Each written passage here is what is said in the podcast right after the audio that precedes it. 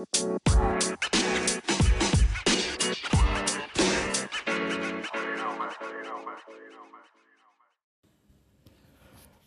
Sob, apa kabar? Bagaimana nih? Penjualan akhir tahun? Naik? Usahain naik ya. Usahain uh, 2020 lu jangan bawa banyak barang yang kemarin ke tahun depan. People will expect new product, new design. So ke sana ke tahun 2020 baiknya lu bawa banyak cash. Bukan bawa banyak barang. Nanti laporan keuangan juga lebih bagus.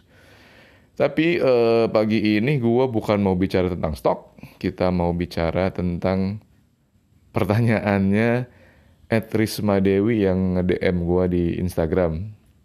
Ini gue pilih ngejawab pertanyaan ini dulu karena ini kayaknya pertanyaan yang uh, banyak banget ditanyain sebenarnya ke gue berkali-kali gitu ya dalam kayaknya dalam seharian, dalam mentoring, dalam uh, seminar gitu. Masalah apakah bisnis harus fokus?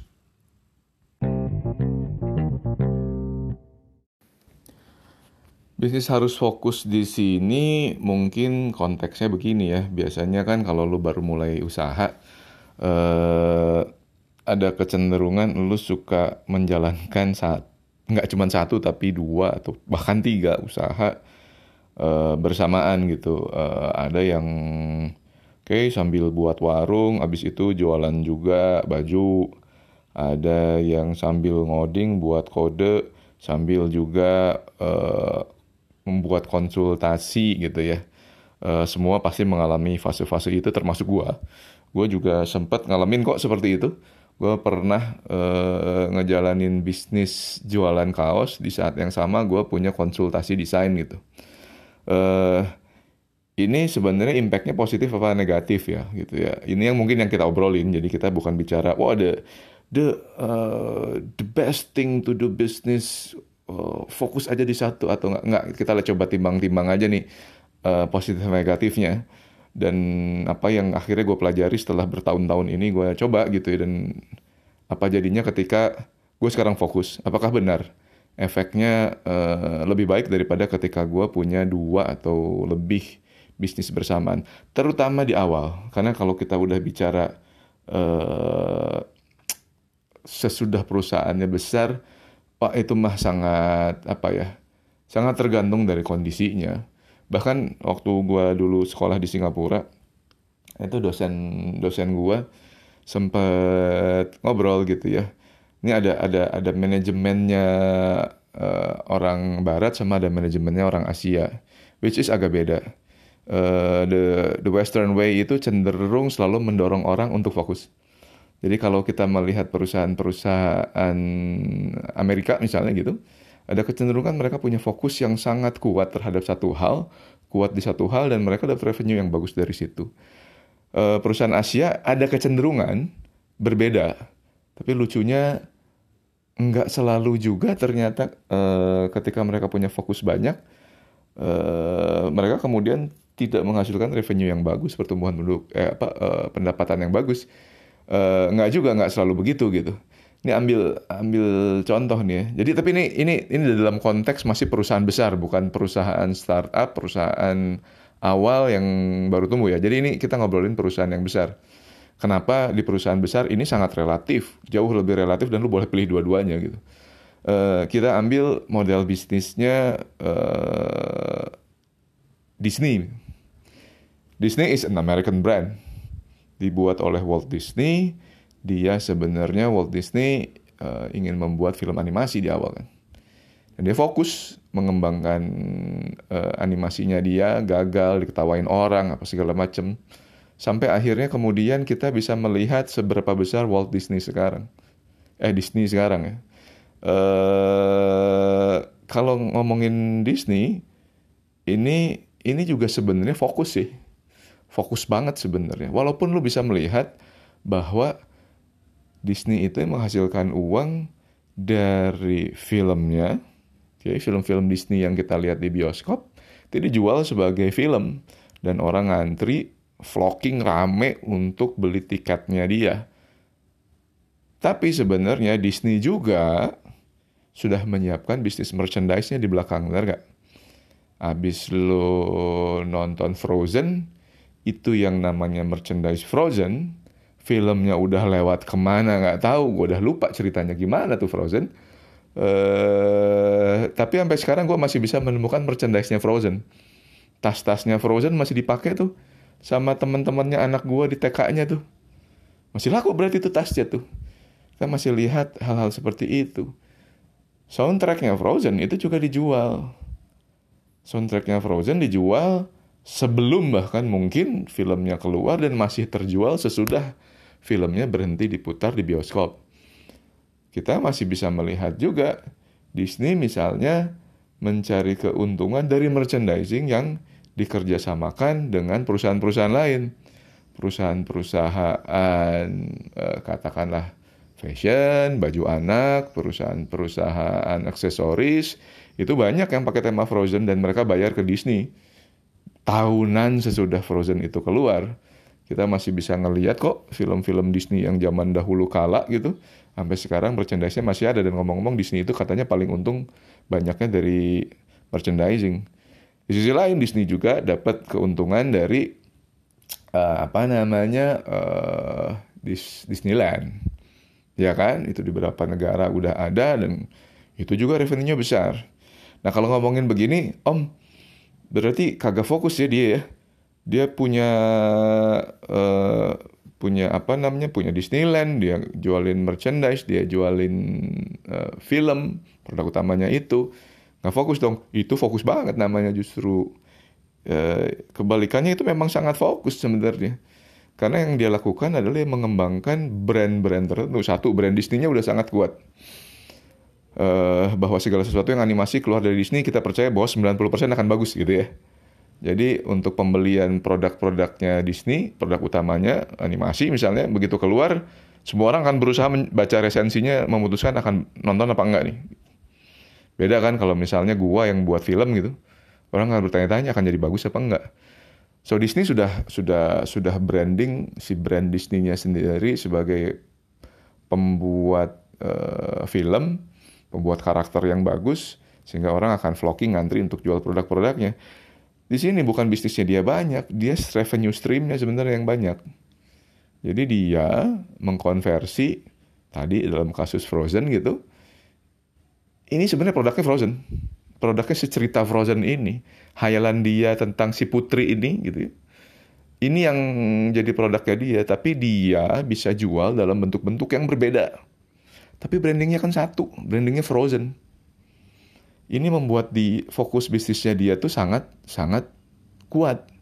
Ini selalu menguntungkan karena lu hanya promosi untuk satu hal, tapi lu konversi jadi barang-barang yang berbeda jadi uangnya.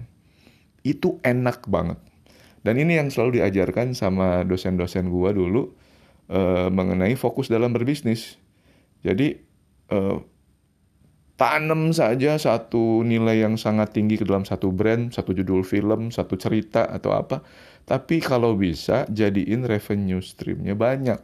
Ini bisa masuk ke uang ke lu sebagai tiket, tiket bioskop, tiket theme park, tiket uh, bukan tiket apa namanya penjualan baju, penjualan sendal, penjualan uh, uh, hak cipta, penjualan copyrights, Kayak gitu-gitu.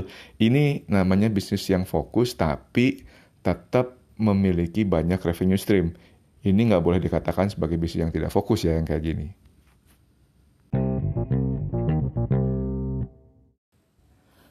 Nah, eh, dosen saya di Singapura, dosen International Marketing Class itu dulu bilang juga bahwa this is not always the case with uh, Asian brand dia bilang. Merek-merek Asia itu uh, punya cara me melakukan hal yang berbeda dengan perusahaan-perusahaan Amerika in terms of focusing their business gitu ya. Memang ada kecenderungannya, terutama kalau kita ngelihat di Asia Timur, even ke Indonesia sih sebenarnya kalau kita pikir-pikir, itu uh, mereka punya selalu uh, punya fokus yang kadang-kadang banyak.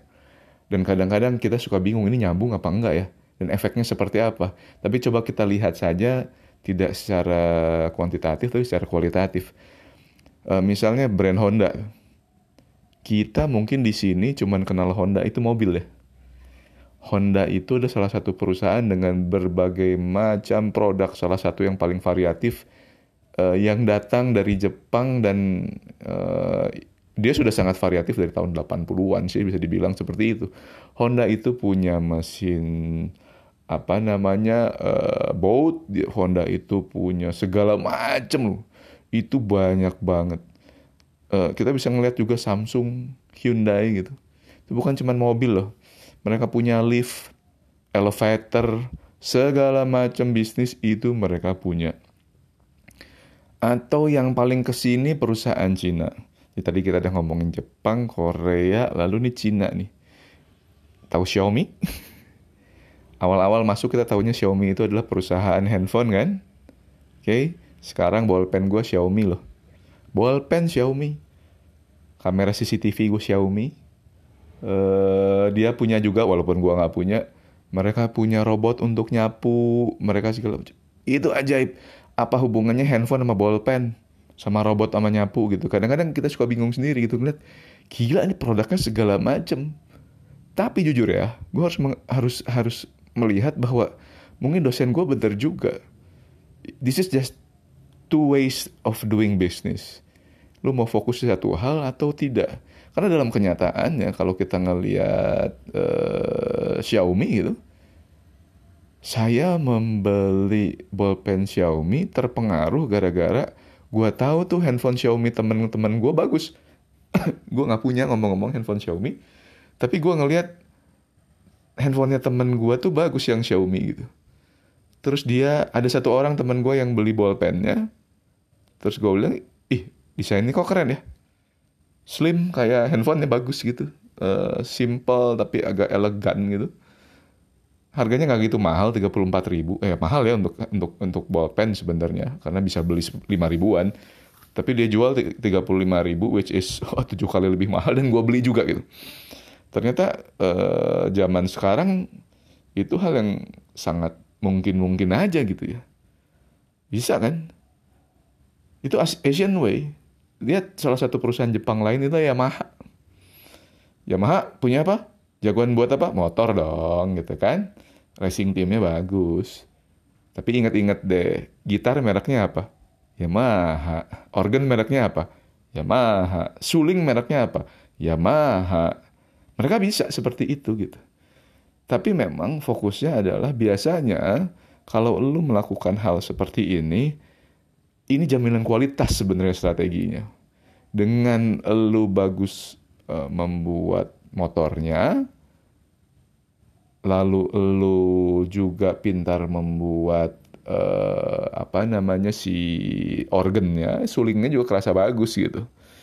Sama kalau lu lihat masuk ke mall-mall lu menemukan lift mereknya Hyundai, lu akan percaya ini experience-nya akan sama ketika lu masuk ke mobil Hyundai. Produknya jauh berbeda, mungkin kalau kita bicara supply chain, beh, ujung ke ujung nggak ada yang nyambung gitu. Jualan lift sama jualan mobil gitu samanya mungkin di motornya aja. Si mesin motornya itu mungkin sama pabriknya bisa jadi sama gua nggak tahu. Yang lain-lainnya udah beda gitu.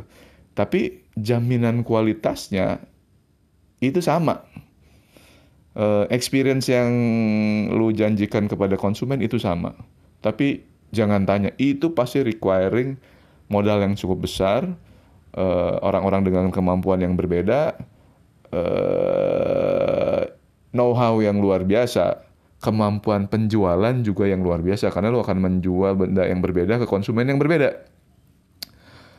Tapi kembali, ini kita ngomongin perusahaan gede, punya dong mereka resources untuk ini. Orang-orangnya punya, uangnya punya, budget marketing punya. Ini bisa dilakukan. Uh, jadi kalau in terms of perusahaan gede, bener kata dosen gue tuh, two ways of thinking ini bener-bener bisa dipakai sama semua lo mau fokus apa mau kesannya nggak fokus banyak brand banyak produk banyak uh, supply chain yang berbeda no problem ternyata karena udah dibuktikan gitu lo mau uh, silahkan bongkar dengan teori apa pun tapi kenyataannya emang perusahaan-perusahaannya pada berhasil. Yang fokus atau yang nggak fokus kesannya gitu ya. Uh, sesudah ini yang kita harus obrolkan adalah gimana dengan perusahaan yang masih baru.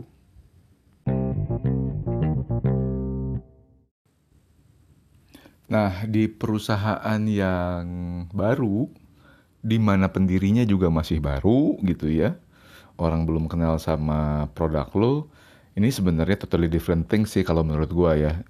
Again ini menurut hemat gue menurut pendapat gue uh, gue ingat uh, satu hari uh, Bu Feni Mustafa pendirinya Safira salah satu mentor gue pernah bilang sama gue simple Ben bisnis kecil sama bisnis besar itu sama capeknya. Ngurusnya tuh capek sama-sama dua-duanya. Jadi mendingan dia bilang ya udah urus aja sekalian yang besar. Toh sama juga capeknya ini uh, gimana ya? Ini uh, banyak banget benernya walaupun sangat sederhana nasihatnya gitu ya. Jadi waktu waktu gua punya usaha yang kecil gitu ya, waduh capeknya luar biasa. Kenapa? Karena satu usaha yang kecil belum dikenal sama orang berarti effort meyakinkan orang untuk membeli barang kita itu lebih besar. True. Satu tuh. Dua, uh, kita nggak punya tim yang banyak, bener nggak? Perusahaan kecil timnya nggak banyak. Eh, emang sih jualannya nggak gede-gede amat. Targetnya nggak nggak nggak miliar-miliaran gitu. Tapi duh yang namanya jutaan juga puluhan juta juga kalau dikerjain sama orangnya sedikit mah capek juga gitu. Lu yang ngedesain lu yang ngejual lu yang QC wow itu kan capeknya uh, level dewa sebenarnya gitu ya. Uh, sementara kalau kita ngeliat tuh perusahaan gede enak ya orangnya banyak ya oh ahlinya juga banyak. Ada orang marketingnya lah ada orang sistemnya ada wih bahkan dia punya orang IT sendiri. Wih kita rasanya uh, cemburu banget gitu ngeliat wah enak banget dia gitu. Iya tapi nggak nah, nanya dong sama dia targetnya berapa? Berapa puluh miliar berapa ratus miliar berapa triliun gitu.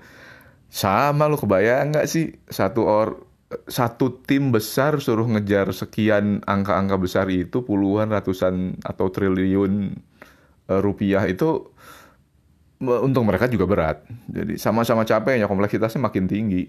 Beda doang gitu. Jadi uh, yang ingin disampaikan Bu Feni ke gue adalah Ben perusahaan kecil kamu cepat gedein. Udah fokus ngegedein yang kecil itu jadi besar. Karena kalau kamu masih mikirin, wah sambil ngajar lah, sambil punya konsultasi desain lah, sambil punya apa, ini hal yang uh, susah digabung-gabungkan sama kita sebenarnya. Fokusnya kepala kita kadang-kadang nggak mampu gitu. Ya. Karena apa yang di uh, apa yang menjadi value di dua bisnis itu mungkin beda. Kayak misalnya kalau gue buat produk jadi nih, buat produk jadi, uh, cara berpikirnya kan uh, buat janji kepada konsumen sebagus-bagusnya sesuai dengan apa yang konsumen inginkan, sesuai dengan apa yang kita bisa tawarkan gitu kan in the end of the day kita tawarkan mereka dan ternyata mereka nggak mau. Ya udah pak ada toko sebelah silahkan ke toko sebelah sebenarnya. Kasarnya begitu kan ya. Eh tapi jangan ngomong gitu sama konsumen. Tapi intinya ya kalau nggak suka barang gue toko sebelah juga jual barang lain gitu. Mungkin lu suka ke barang yang lain sana jangan terus marah-marah komplain-komplain di tempat gue hanya karena gue milih warna hitam lu sukanya pink. Eh nggak nggak gitu juga kali gitu ya uh, silakan ada pilihan barang-barang lain. Kalau kita ngobrolin bisnis retail sebenarnya basically seperti itu. Tapi bayangkan juga kalau di saat yang sama kita menjalankan konsultasi desain. Kan beda treatment konsumennya kan. Kalau klien-klien desain kalau misalnya dia bilang ini masih ada kekurang cocokan sama katakanlah spirit perusahaannya dia atau market yang dia hadapi berdasarkan pengalaman dia, kan kita harus dengerin desain kita mesti kita revisi saat itu juga gitu. Nah, ini kan dua hal yang berbeda dalam berpikir. Bisa nggak nih kita menjalankan hal seperti ini tanpa mempengaruhi uh, bisnis kita yang lain? Ambil contoh gitu ya, karena kita bisnisnya bisnis retail tadi, kebiasaan kita uh, mendevelop produk uh, sendiri, masukkan konsumen itu sebagai feedback, tapi di develop, diperbaiki di produk selanjutnya, jadi kan kita nggak perlu berkelahi itu sama klien di showroom kita kan kalau ada perbedaan pendapat. Tapi begitu Pak sorenya lu jadi konsultan, lu cueknya masih kayak orang retail yang menganggap bahwa perbaikannya nanti aja di yang selanjutnya. Lu nggak bisa. Kalau lu di bisnis service jadi konsultan desain, lu harus sangat mendengarkan yang namanya klien saat itu juga. Uh, ya memang beda gitu uh, service yang ditawarkan berbeda. Nah ini bisa nggak lu jalanin ini tanpa tercampur aduk gitu? Uh, kalau lu bisa, good. Tapi kalau nggak bisa, udah fokus aja. Itu yang dibilang fokus aja tuh. Karena kadang-kadang ya tadi itu belum ngomongin uang gitu ya. Lu punya biro desain. Biro desainnya baru dapat ke eh, baru dibayar nanti terms pertama misalnya sebulan ke depan gitu. Tapi ternyata bisnis sepatu lu membutuhkan uang produksi sekarang. Waduh, uang pembayaran dari klien masih bulan depan, lu butuh pembayaran uh, sepatu sekarang, akhirnya uang yang cuma satu kas di kantor yang harusnya untuk membayar orang-orang yang ngelayanin uh, apa klien-klien desain lo kepake untuk beli sepatu. Nah, ini yang sebenarnya jadi uh, masalah yang mungkin akan muncul dan lo mesti pertimbangkan. Do you have enough resources? Independent resources, uang yang terpisah untuk dua-duanya, sumber daya yang terpisah untuk dua-duanya. Bisa nggak punya itu? Lalu fokus yang terpisah di kepala untuk dua-duanya. Kalau lu bukan orang yang se tipenya seperti itu, better not, jangan deh. Karena di awal-awal eh, apa namanya perebutan kepentingan priority kepentingan ini akan jadi dilematis banget untuk orang yang masih sangat muda.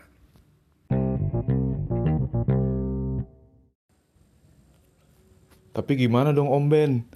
Masalahnya gue udah jalanin dua-duanya ini, yang satu udah tiga tahun, yang satu udah dua tahun.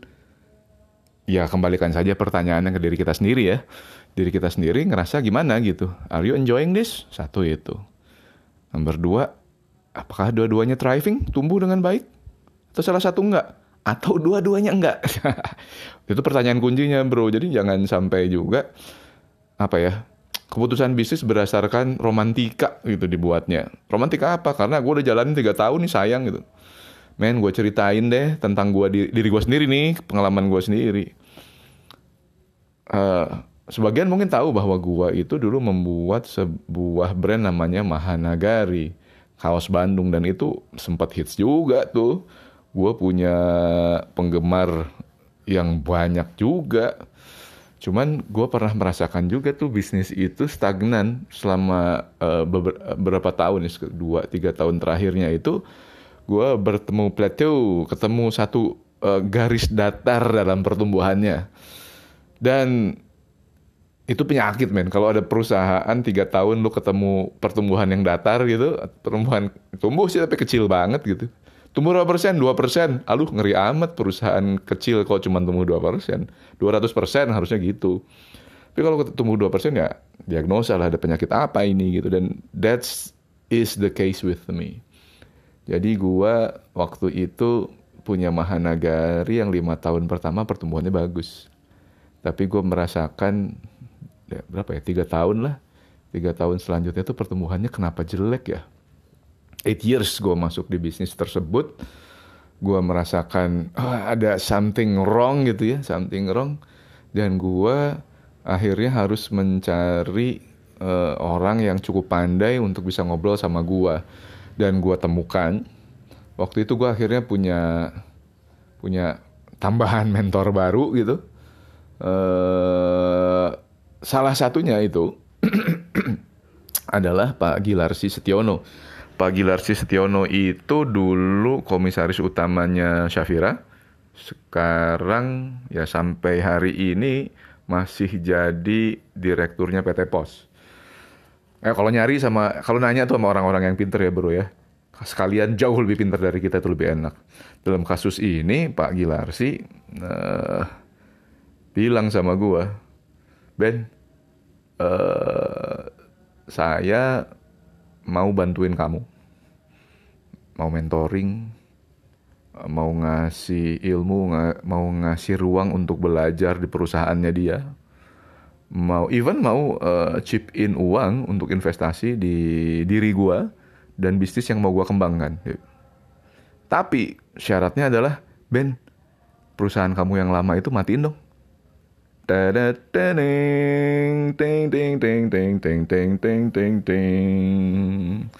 Gile itu perusahaan 8 tahun, umur 8 tahun kan? Uh, mesti gua tutup dong. Dan gila itu my apa ya? dari semua bisnis-bisnis gua gitu ini termasuk bisnis yang sangat gua cintai asli gue sangat mencintai uh, selain karena uh, fokus bisnisnya gitu ya uh, all about Mahanagari tentang membahas Bandung. Gue menggali sejarah Bandung. Wah itu udah jadi diri gue bukan cuman perusahaan gue ini udah jadi my baby ini perusahaan gitu. Dan dia bilang Ben tutup dong. Gila itu. Wah, itu beratnya setengah mati. Dia juga tahu bahwa itu keputusan yang berat untuk gua. Gua ngerti Pak Gil pun cukup punya empati untuk memperlihatkan dari gesturnya paling tidak bahwa I know this is hard decision, take your time, tapi jangan lama-lama. Kamu bisa nggak get back to me gitu dalam waktu uh, nggak nyampe nggak nyampe seminggu, tiga empat hari gitu. Get back to me dengan mengatakan bahwa bisnis yang lama saya akan tutup, saya akan fokus jalanin bisnis yang baru. Beuh, itu bener. Selama tiga hari itu gue gila, kayak orang sakit. Yang bener aja itu bisnis bukannya bisnis yang apa ya, bukan bisnis yang mati loh gitu. Dia nggak mati, cuman stop growing.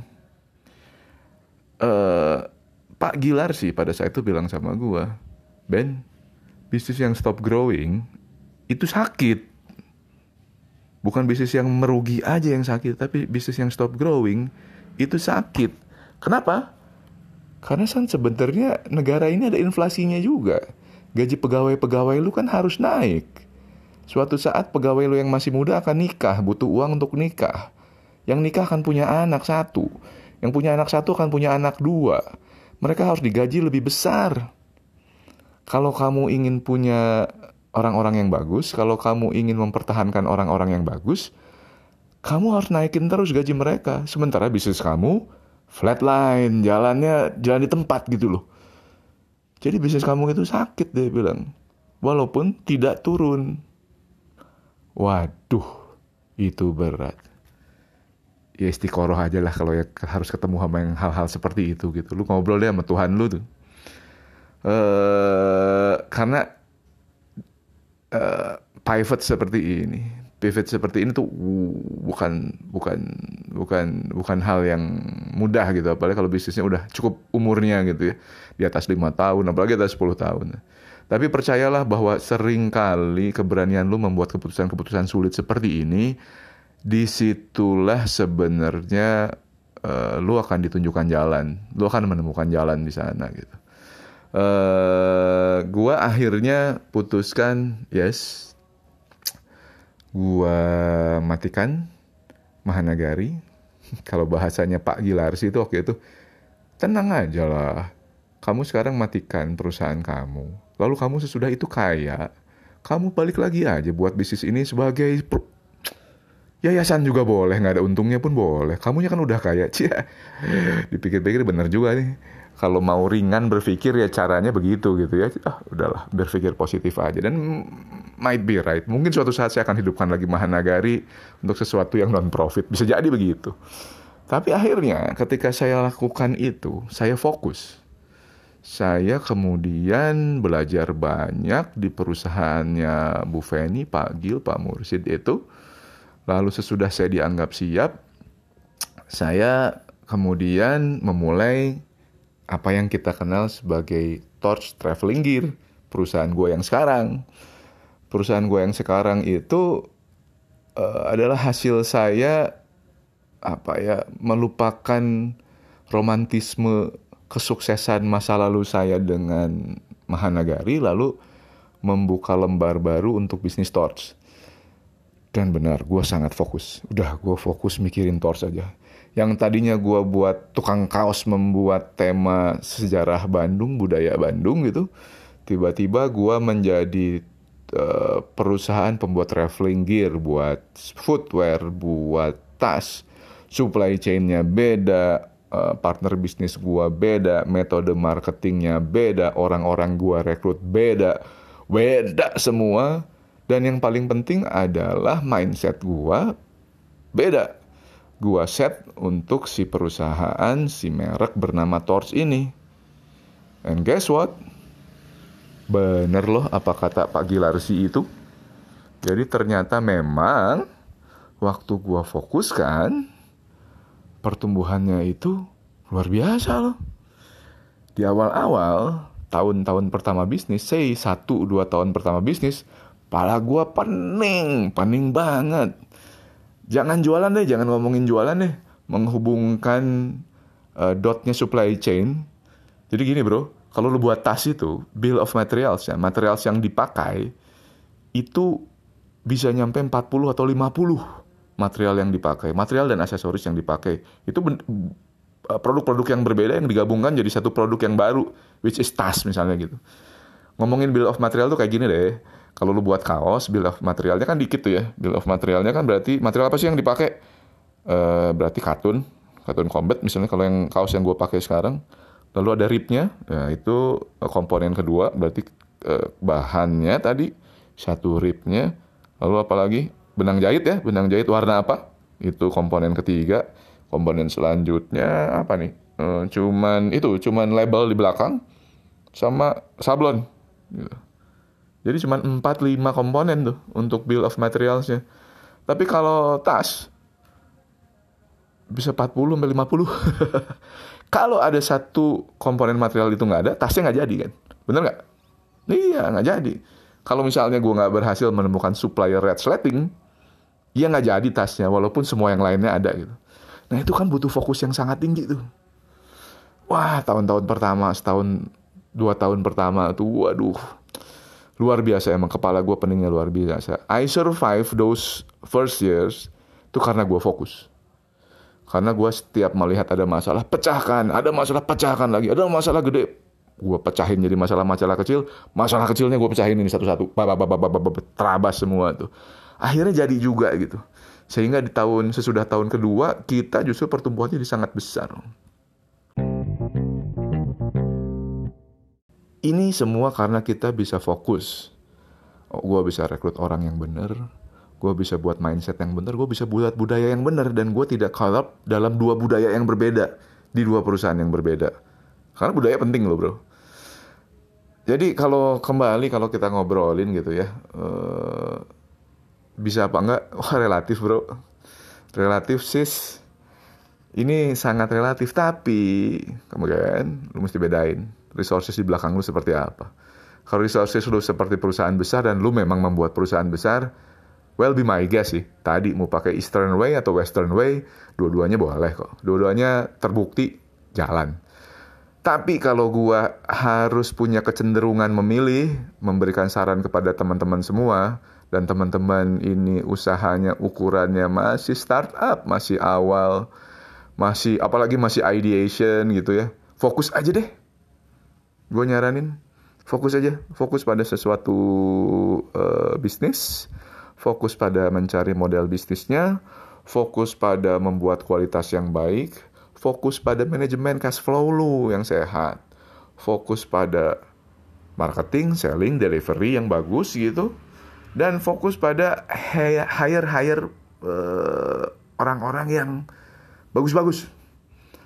Itu sangat penting. Perusahaan lu akan besar ketika lu bisa fokus menentukan orang-orang seperti apa yang cocok bekerja dengan target-target lu, dengan budaya lu, dengan lingkungannya. Kalau lu bisa seperti itu fokus di situ, ya insya Allah. Kembali again, ini tangan Tuhan. Tapi ya lu manusia gitu bro, lakukan dong tugas lu uh, untuk tadi itu setidaknya ikhtiar yang bisa lo lakukan adalah fokus uh, insya Allah kalau udah kayak begitu sih gue rasa lo akan bisa memecahkan masalah yang datang satu-satu itu gitu. Tenang masalah tuh datangnya satu-satu kok. Kadang barengan pecah aja jadi masalah-masalah yang lebih kecil lalu kita pecahkan satu-satu. Itu mungkin ya yang bisa gue share uh, pada saat ini pagi ini. Mudah-mudahan cukup bermanfaat untuk lo semua. Uh, kalau ada pertanyaan ke gua, mendingan tanyain ke DM ya, ke IG at Om Ben O M B E N B E N. Terus mungkin gua akan jawabnya di podcast ya, karena kalau jelasin kayak begini ini berapa lama nih gue ini? Podcast terlama so far nih ya kali hampir 20 menit. uh, tapi enaknya kalau gue jawab di podcast kayak gini kan agak bebas ya gue mau ngelantur agak panjang juga boleh-boleh aja gitu. Lu ambil aja sarinya. Karena kalau disuruh ngetik gue gak punya waktu eh. Minta maaf eh punten banget kalau suruh jawab satu-satu, mentoring satu-satu, beneran gue sekarang nggak punya waktunya. Gue juga harus membesarkan Tors jadi perusahaan yang gede. Kalau gue uh, bisa gedein Tors, lebih banyak pengalaman, lebih banyak uh, hal yang gue tahu, uh, lebih banyak juga gue bisa sama teman-teman kan. Jadi intinya minta maaf nih gue harus gedein Tors jadi kalau jawabin satu-satu mungkin nggak bisa atau gue jawab akan pendek aja nanti panjangnya di uh, podcast ini ya. Jadi gitu mungkin bro, and sis sampai ketemu lagi. Sobat-sobat semua ini uh, eh, gue doain kembali lagi gue doain semoga bisnis lu makin pada maju masalah-masalah lu kerasa ringan untuk lu dan tim. Kita ketemu lagi di uh, topik atau pertanyaan yang selanjutnya. Assalamualaikum.